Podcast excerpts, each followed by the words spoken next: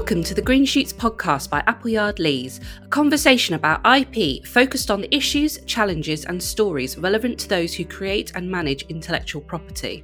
In Series 2, we continue to discuss best practice for monetising and protecting IP in the new post COVID 19 world.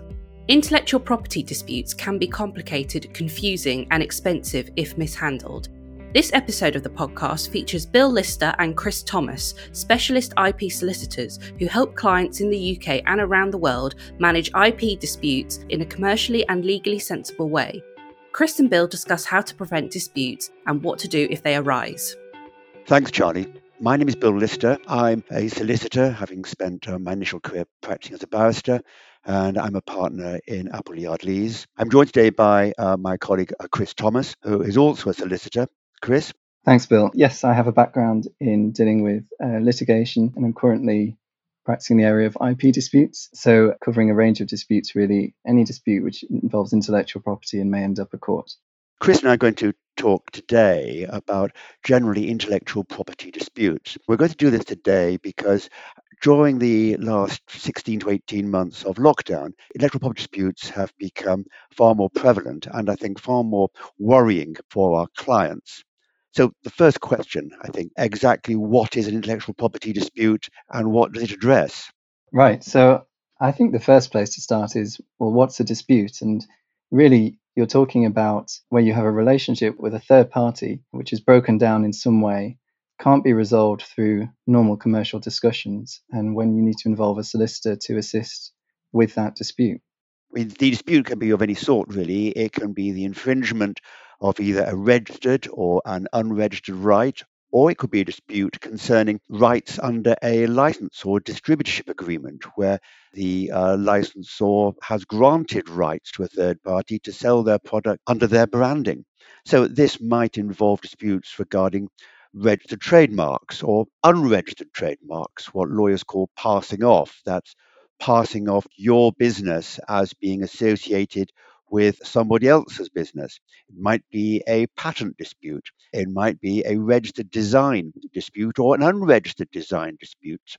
There's a subtle difference between a registered design and an unregistered design. It could be a trade secret dispute. Therefore, as an owner of a right, the most important thing one has to do, first of all, is decide what rights do you own and what rights are being infringed, by whom are they being infringed, and how are they being infringed? Chris, what would you say is the first thing that someone should do uh, who thinks they might have a problem like this?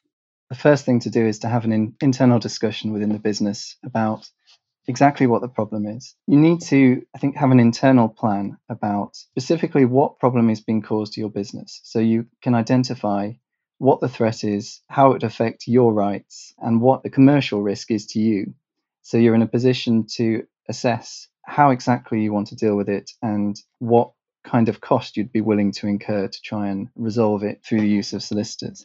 I think it's also important from within a business for the business owners or the directors to take a decision at the absolute outset as to what actually they, they want to achieve out of it. What's their commercial goal?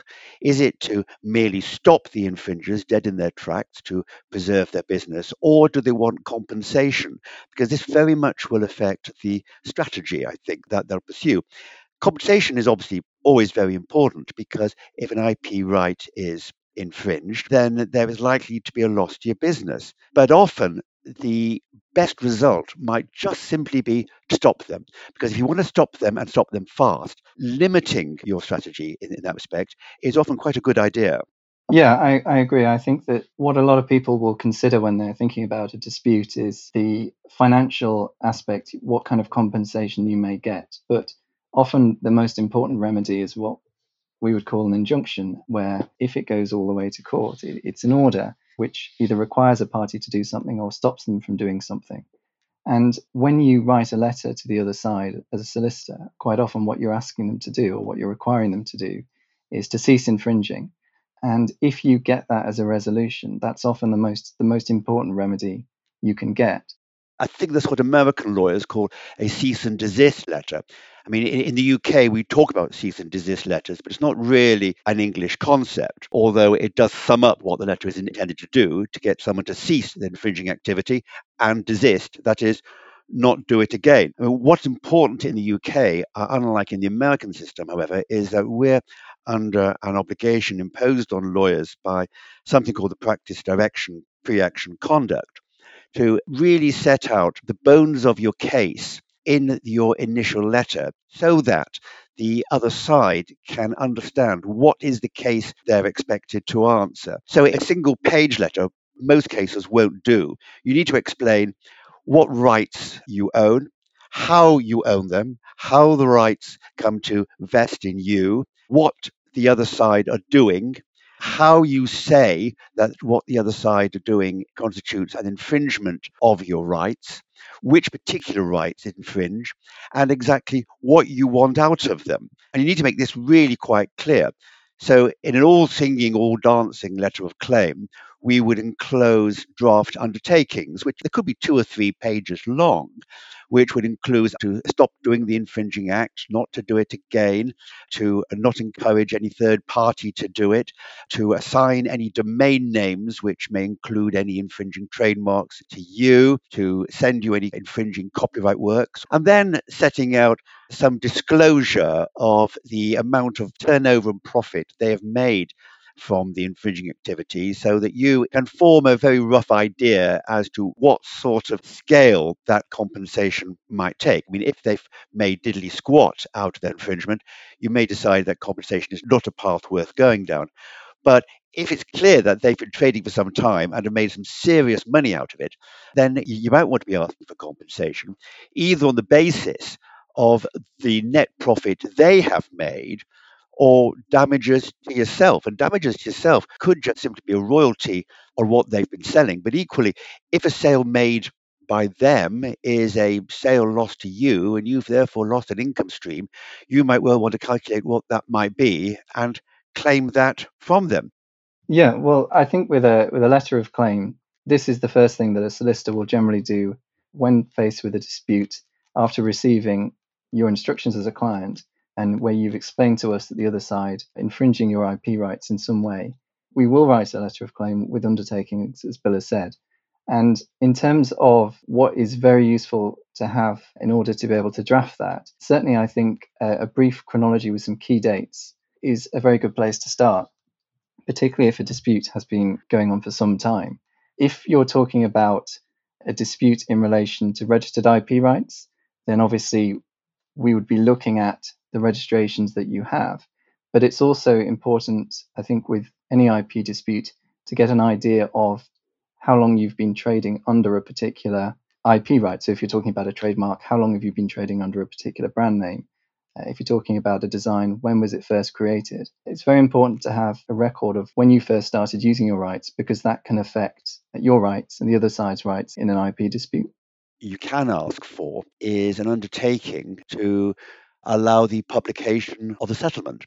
Now, this is a, certainly a right that the courts have got to order publication, but asking for it at the outset is, is actually quite a good idea. As, of course, one would ask also for delivery up of any stock they've got, and if they're making products which infringe, asking for delivery up of all their tooling as well, because their tooling will also indirectly infringe your intellectual property rights. But one of the the most important parts of this initial letter is really to flush out what their case, if anything, is.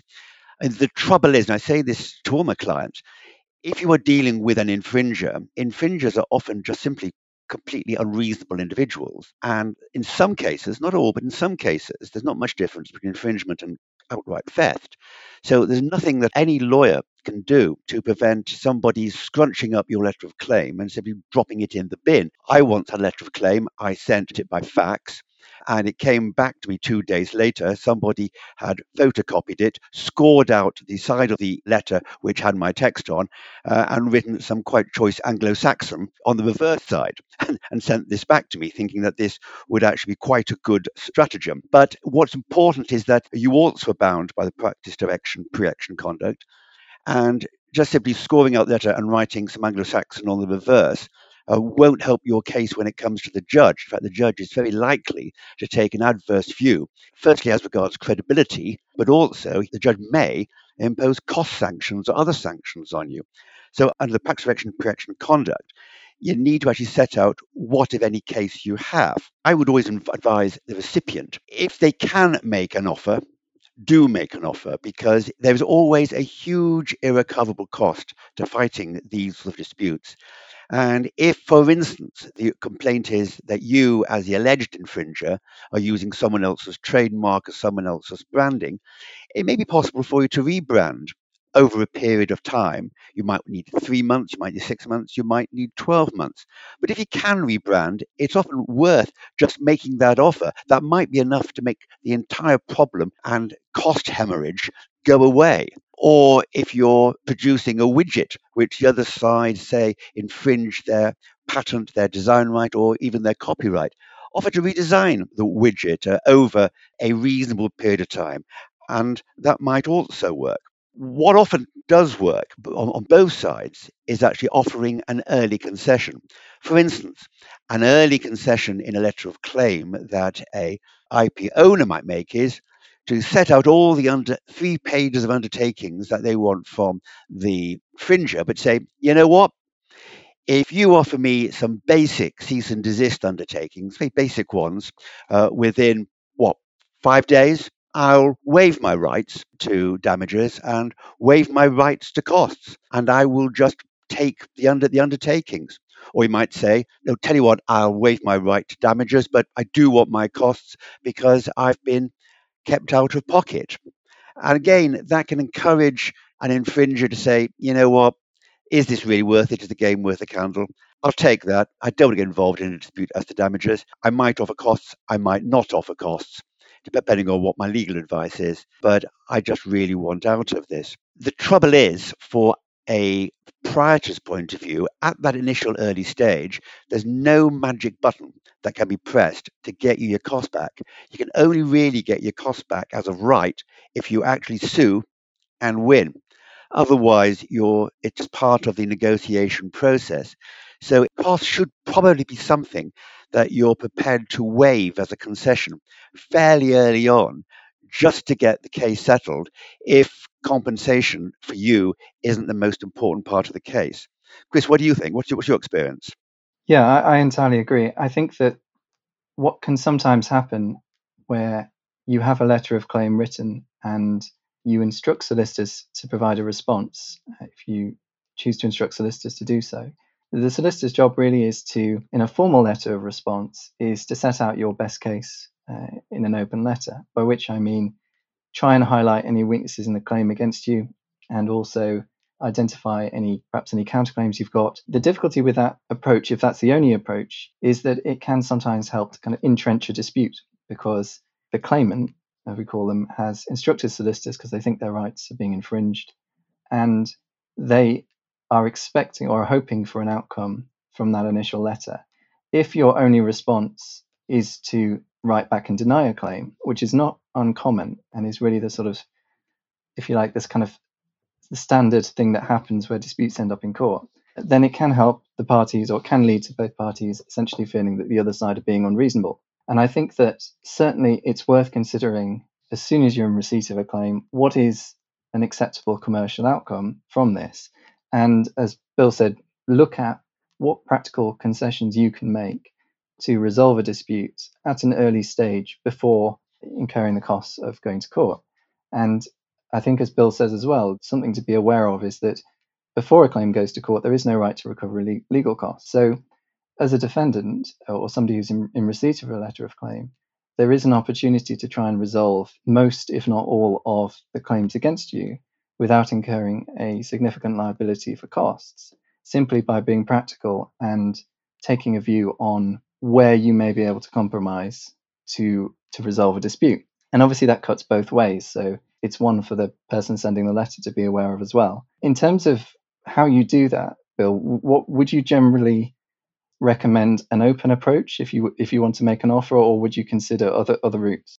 I mean, given that these exchange of letters are likely to be the first document in a judge's bundle at trial, if you're going to make a concession, have it up there up front. Although you can write letters without prejudice, save as to the issue of costs, nevertheless, sometimes you want the judge to see at the outset that you are being reasonable, you're not the ogre that the other side are painting you as, and that you did try and settle it. The courts are very keen on court time and court resources not being wasted. And if you're seen to be actually trying to settle the dispute in accordance with what the civil procedure rules call the overriding objective, then you're going to earn brownie points quite frankly, with the judge. So if you're a claimant and you want to say to the other side, look, tell you what, if you offer me undertakings to effectively cease and desist uh, within one week, two weeks, whatever, and if you do that, then I will forego my right to damages, then you want that up front. You want that one in your open letter so the judge can see it. So the judge can see that if it is refused by the defendant, uh, then it's the defendant who's being unreasonable, not the claimant. I think that's really important to get the judge on your side from the very outset. And obviously, if you're a defendant, if you're going to write a letter back saying, well, actually, I've not infringed on any of your IP rights, you've not got any rights, you may want to say in your open letter back, but you know what? I don't want this dispute. It distracts me from my business. It's expensive. I'm not going to recover the cost even if I win. So, look, tell you what, I'm over a three, six, nine, 12 month period. I'm going to offer to uh, do XYZ to change it on condition that you let allow me a period to sell off my stock. As long as I can sell off my stock, I'm fine making changes. And you know what?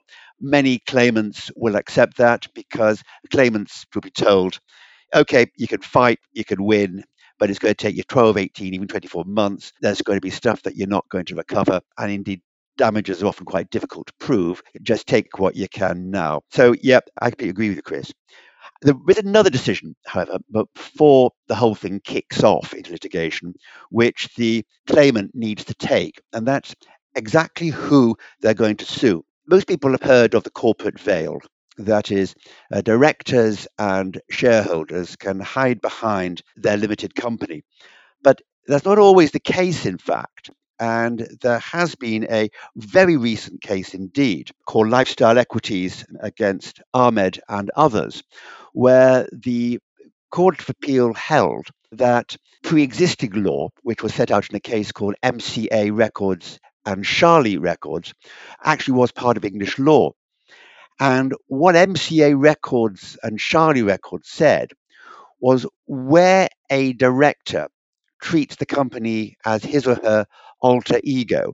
That is, they run the company personally. They don't run the company through its usual constitutional constitutional organs, such as uh, board meetings, annual general or uh, extraordinary general meetings. But they issue uh, diktats to the workforce, and the workforce treat those diktats as binding and carry them out. And the workforce consider the director, who, who may not, of course, be a registered director. He or she may be a shadow director. Then that director can be personally liable with the company on a joint and severable basis.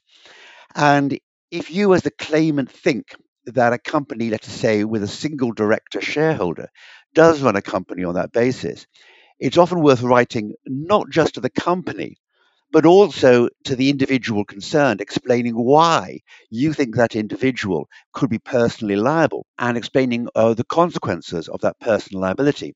Now, this is quite an important tool in the complainant's toolbox because it means that if you sue the company and it goes bust, the director uh, is then subject of a personal injunction and he or she can't just simply set up all over again. But equally, that director can't just walk away from the dispute because their house could be on the line, their personal assets could be on the line. They've got some skin in the game, and that can have a very serious effect on the dynamics of negotiation because they know they can't just bamboozle you in negotiation. They've got to take into account that they themselves are vulnerable. It may sound very aggressive, but it is actually quite a good way of getting a result from the director on the other side. I, I don't know whether you've had a similar experience, Chris.